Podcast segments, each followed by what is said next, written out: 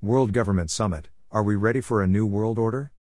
The organizers here are nothing, if not ambitious amid a global inflection point.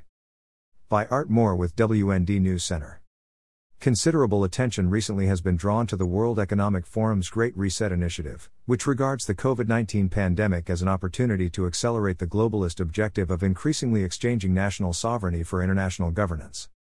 A lesser known entity, the starkly named World Government Summit, met this week in the ultramodern Gulf Emirate Dubai, which is part of the United Arab Emirates. Its 2022 meeting opened Wednesday with British journalist and CNN Abu Dhabi based anchor Becky Anderson asking, Are we ready for a new world order? Anderson said the organizers here are nothing, if not ambitious for tackling the subject, warning that the world has hit an inflection point. We are certainly living in a unique age of uncertainty and volatility in global affairs, she said, referring to the twilight zone that was the pandemic. She described the objective of the opening discussion. Is the US led multilateral system created post World War II to manage international relations so that the world would never see and experience the same chaos and disorder of a world war? Is it anything like fit for purpose? Anderson asked. And if not, what is the alternative? On its website, the World Government Summit Organization describes itself as a global, neutral, nonprofit organization dedicated to shaping the future of governments. It was founded in 2013 by Sheikh Mohammed bin Rashid Al Maktoum the Vice President and Prime Minister of the United Arab Emirates and the ruler of Dubai. The summit, in its various activities, explores the agenda of the next generation of governments, focusing on harnessing innovation and technology to solve universal challenges facing humanity, the website description states. The organization says that since its inception, it has championed the mission of shaping future governments and creating a better future for humanity. The seven previous annual meetings of the summit have successfully established a new model to collaborate on an international playing field to inspire and enable the next generation of governments. The summit now is poised to scale newer heights of excellence and inclusivity. Themes at the inaugural meeting in 2013 included building citizen trust in governmental entities, social media as a tool for civic engagement, and private public sector partnerships. Among the speakers featured at past summits were President Barack Obama, WEF founder Klaus Schwab, UN Secretary General Ban Ki moon, and billionaire entrepreneur Elon Musk.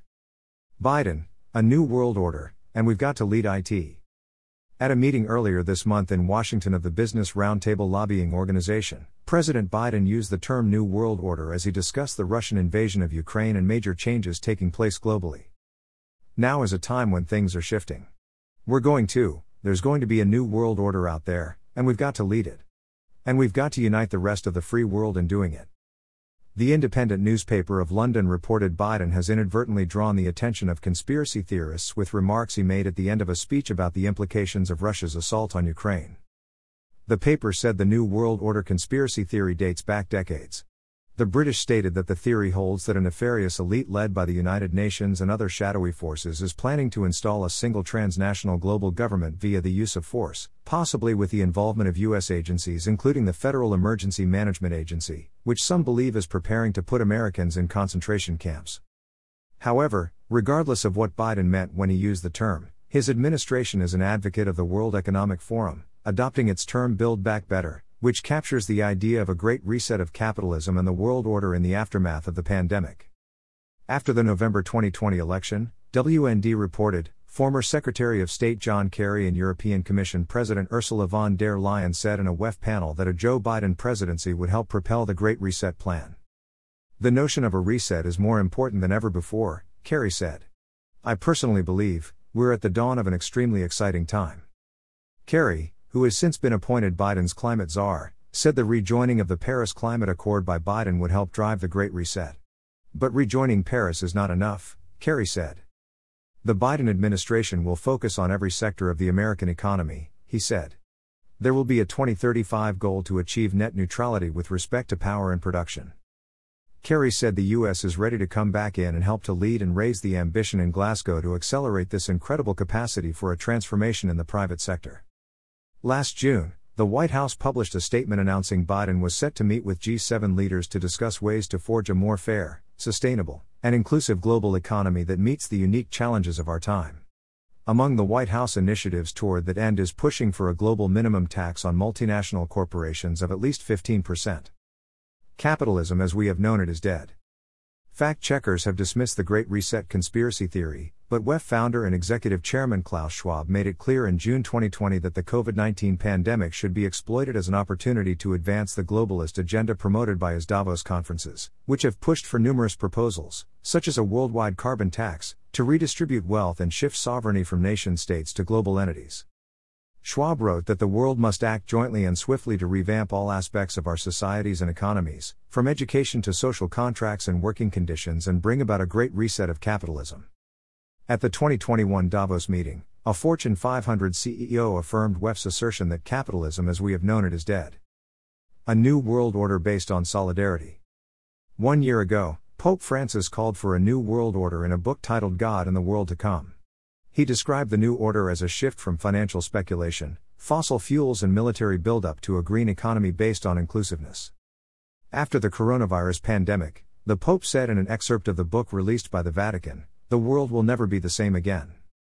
Francis said justice can be healed by building a new world order based on solidarity, studying innovative methods to eradicate bullying, poverty, and corruption, with all working together, each for their own part, without delegating and passing the buck. He said the world can no longer blithely accept inequalities and disruptions to the environment.